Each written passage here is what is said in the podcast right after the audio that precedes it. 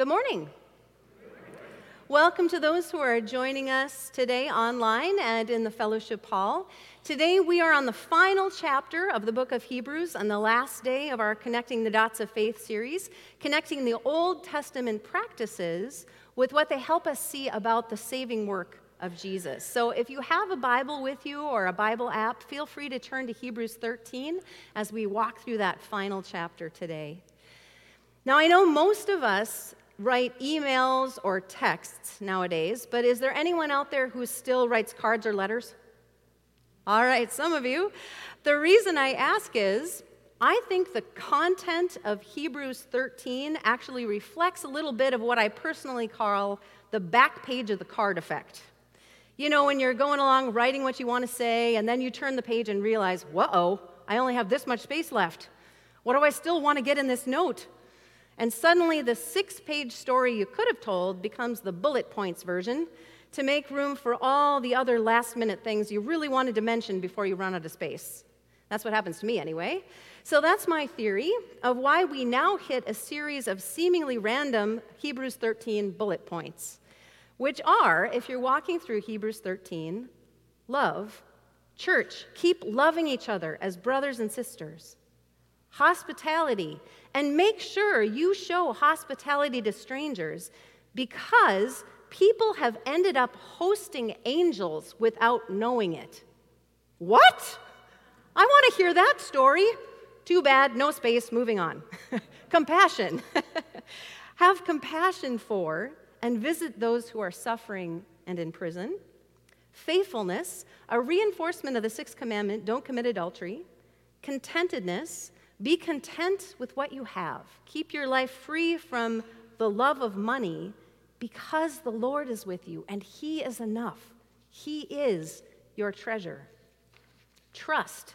Remember your leaders and imitate their faith. And then I think he follows this up with what he does in case those leaders have been martyred by the time people read this letter. No matter what happens here on earth, remember, Jesus Christ is the same yesterday, today, and forever. You can always look to Jesus. And then true sacrifice.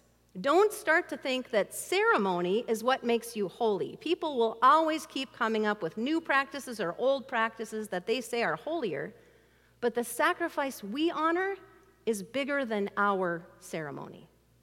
And with that, the author of Hebrews hits a topic that he can't resist using the rest of his paper to flesh out for us to make sure that we don't miss this one last bit of connecting the dots. In Hebrews 13 11, the high priest carries the blood of animals into the most holy place as a sin offering, but the bodies are burned outside the camp. And so Jesus also suffered outside the city gates to make the people holy through his own blood. Now, what is this saying? In the practice of the sacrifice of animals on the altar in the Old Testament, the blood of the sacrifices was what was important as the offering for sin. Because, as scripture says in Leviticus 17, for the life of a creature is in the blood. And I have given it to you to make atonement for yourselves on the altar. It is the blood that makes atonement for one's life. The body, the flesh, however, after the lifeblood has been offered at the temple, was just disposed of, burned outside the camp. And in Jesus' day, the most holy place set aside for these sacrifices was the temple in the center of the city. And it was not just a place where people would gather to pray or to worship, but it was seen as the place where your salvation would be found. You find it here or nowhere. And the problem with that, of course, was that very few of the surrounding peoples had access to that temple. And even if they could, many lacked the resources to purchase or give those kinds of sacrifices. Sacrificial systems served the purpose of honoring the holiness of God, of giving the honor, holy fear, and worship due his name. And yet, for an unclean people of unclean lips, the very fact of God's holiness could be a barrier to any attempts even to seek Him. While the honorable and costly sacrifices were happening inside the camp, what was going on outside? Well, outside the camp was where you lived if you had leprosy. and were considered unclean, a hazard to your community. Outside the camp was where lawbreakers were taken to be stoned. Outside the camp was where the privies were set up. All that to say, outside the camp is a bit of shorthand for among the unclean, the place of the outsider. But when Jesus, the Son of God, the spotless Lamb of God, the final sacrifice for all sin, who was in himself the living temple where God was dwelling in the flesh on earth, was sent to die on a cross, he was brought outside the camp, outside the city gates. And his lifeblood was shed outside the walls. It was on the outside where he died, the ultimate sacrifice of flesh and blood, given for all those who would confess themselves to be outside the righteous law of God, so that now all who look to him may by his blood become insiders through his grace. The high priest carries the blood of animals into the most holy place as a sin offering, but the bodies are burned outside the camp. And so Jesus also suffered outside the city gate to make the people holy through his own blood. The author of Hebrews continues Let us then go to him outside the camp, bearing the disgrace he bore. For here we do not have an enduring city, but we are looking for the city that is to come. Jesus died to make the outsiders insiders by his grace. So, beloved, let's follow him outside. If you remember, this whole topic in Hebrews rose out of a reminder not to put your stock on rightly done ceremony. Because while our worship practices may help us remember and rejoice and honor our Lord well, which is good, they don't save us. He does. And when we draw a circle around where we think he can and cannot be found, we often find he stepped outside of it, looking to find and redeem those who are also outside it. When the death and resurrection of Jesus happened, the temple was completely redefined. Where your salvation is found is no longer a where, but a who. Jesus, the ultimate insider, Father, Son, Holy Spirit, chose to become the outsider to show that no one ever need be outside his love. Jesus comes to pursue the outsider until they realize that no matter how far they wander, his love stretches higher, wider, deeper, until they come to realize they too may be redeemed by his sacrifice. This is Jesus who spent his time scandalously dining with prostitutes and crooked tax collectors, not because he didn't think these practices were harmful, but because he knew those who felt trapped as outsiders by where they'd ended up in life no longer felt redeemable.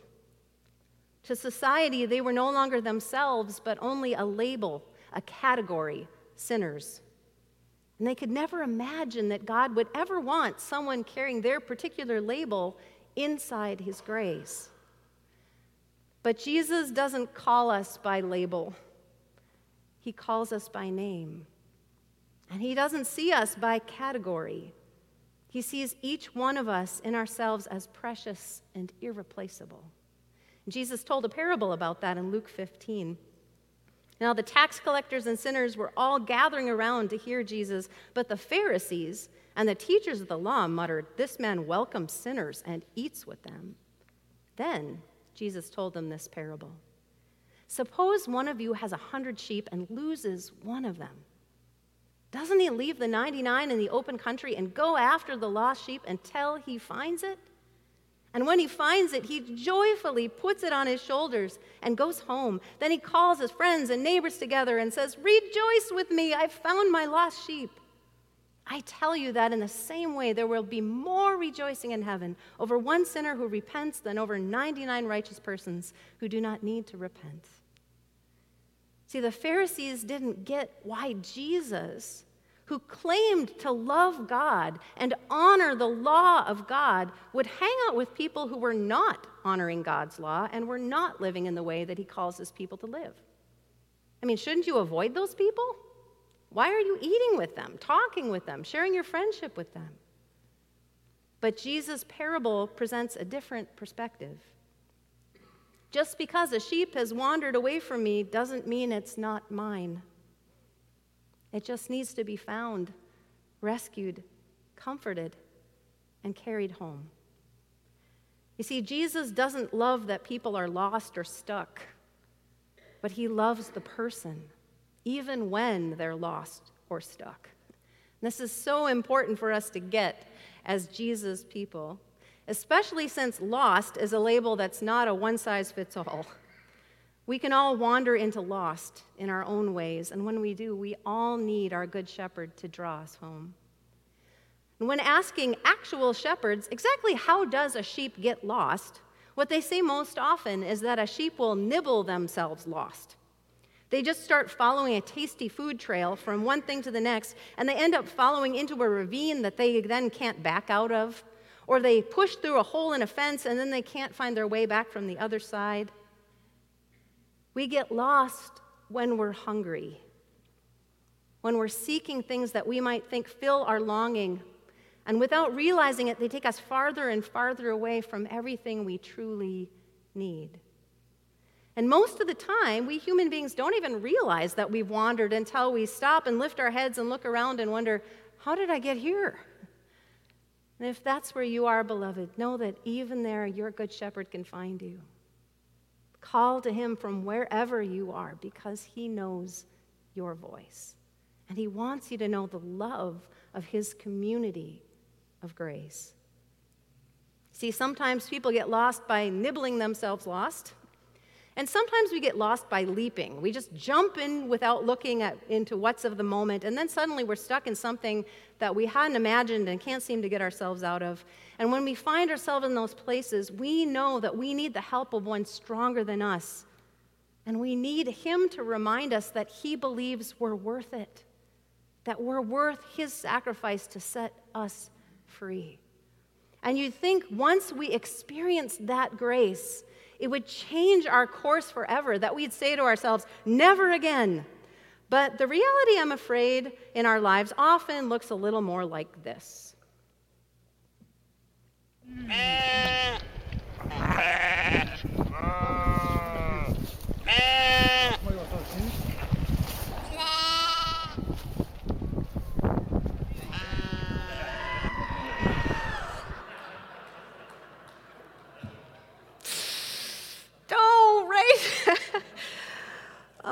such a very good thing that we have a good shepherd, one who loves us as much as Jesus does, because so often this is our story, right? And he knows it. That's why he had to find us outside the camp, because that's where we need to know his grace can find us where he pursues us. Because the truth is, we live in a world that seems to be ever increasing in polarization between us and them camps. We all seem too eager to define what camp we're in and who are the outsiders to our camp. But Jesus calls us to follow him outside into a world where he doesn't call people by label, but by name. Where he sees in the tax collector and the sinner a sheep who he wants to give his tending and his loving care. And if Jesus comes to invite those outside to know they're not outside God's love, how can we do the same? What does it look like in our daily lives as we seek to follow Jesus outside? Well, as I was looking into this passage, I found this article, and I think it's an interesting example. It's called Fish Guts and the Kingdom of God. The article says Nancy Matheson Burns, CEO of food distributor Dole and Bailey, describes reconsidering her career choices when she became a Christian. At the time, she was a fish buyer for her company. She spent her days up to her ankles in fish guts, as she describes it, contending with guides, blasting her with foul language, surrounded by calendars with inappropriate pictures. I've got to get a job doing something holier, she thought. This is no place for a Christian. So she applied for a job selling advertising for Christian radio stations. But she couldn't shake the feeling that God put her in the fish guts for a reason. And when she read passages such as this one in Hebrews, she noticed God usually kept Christians in difficult places rather than whisking them away from them. So she decided to try an experiment. She bought a bunch of calendars with decent pictures. She took them on her rounds, tore down their calendars, and put up the decent ones right in front of the guys' faces. Now you have something better to look at, she said. I hope it helps you have a better day. The fish guys began to like her and respect her. Some days she was the only person who treated them with respect. And she found she liked them too. She appreciated their work. She enjoyed supplying her customers with fresh, safe, quality fish. And over time, she rose to become CEO and turned the company into a workplace where all people are treated with dignity and respect. And leaders are selected and trained for the ability to serve employees, customers, and suppliers. Many Christians work in places outside the camp of holiness. That is, in workplaces where hostility, ethical challenges, and suffering are regular occurrences. And sometimes we feel that to follow Christ well, we need to find holier workplaces. But this passage from Hebrews shows us that the opposite is true. To follow Christ fully is to follow him to the places where his saving help is desperately needed, but not necessarily welcomed. Doing the work of Jesus' kingdom entails suffering along with Jesus and sometimes sacrificing possessions, privileges, and status may be the only way we can help others. Yet helping others is precisely why God sends us to work outside the camp in the first place. As Hebrews 13, 16 says, and do not forget to do good and to share with others, for with such sacrifices God is pleased. Here ends that article. As it was true in Jesus' day, when the Pharisees saw Jesus with the outsiders, they wanted to label him an outsider too. And you might find outsiders might resent the intrusion of one of these insiders hanging with them. So it can be a sacrifice, truly, to love like Jesus in a world that wants to turn people into labels and put walls around our camps. But if we're following Jesus, we have to follow him outside. Why? Because we love suffering? No because the very best of any human camp pales completely in comparison to the city that is ours, the heavenly city to which we belong, our true home. Let us then go to him outside the camp, bearing the disgrace he bore. For here we do not have an enduring city, but we are looking for the city that is to come. We dare step out of the boundaries of our camps with the love of Jesus because we know these camps are transitory. They're not our home. Our home is not a where, it's a who. So we follow him home. And our true home is the place where our good shepherd carries the one who has been found and calls his friends and neighbors together and says, Rejoice with me. I've found my lost sheep where we with all of heaven rejoice to see Jesus draw to himself yet another heart hungry for his grace. And when that is our goal and our mission to follow Jesus in this, then our sacrifices look very different than those that God's people were called to offer in the past. And Hebrews reminds us what our sacrifices are to be for the one who has rescued us.